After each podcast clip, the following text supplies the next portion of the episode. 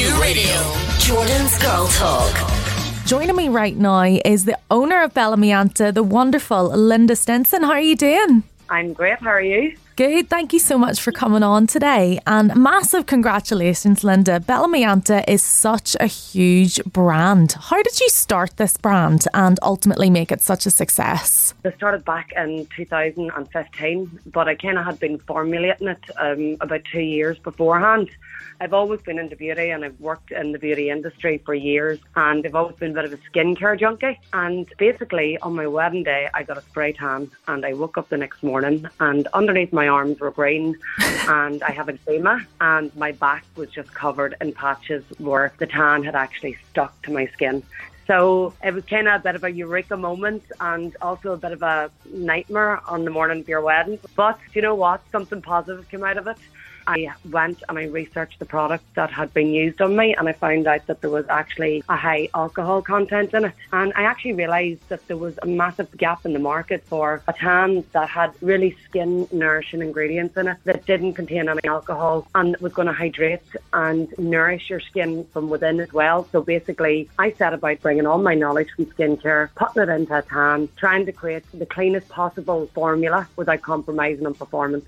And that's how it all began. Amazing. And it's just gone from strength to strength. Your most recent launch was a collaboration with celebrity makeup artist Paddy McGurgan.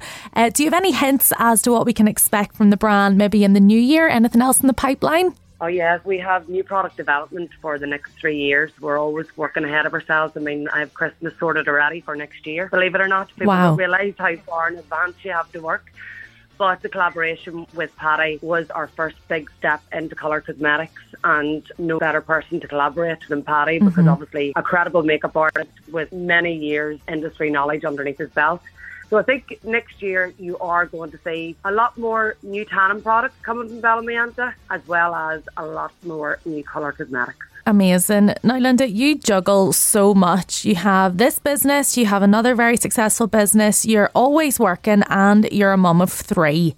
You really do seem to have it all, but is there a secret to juggling all the hats that you wear? I wouldn't say I have it all now. I'm a bit like a swan, graceful on the surface, but chicken underneath.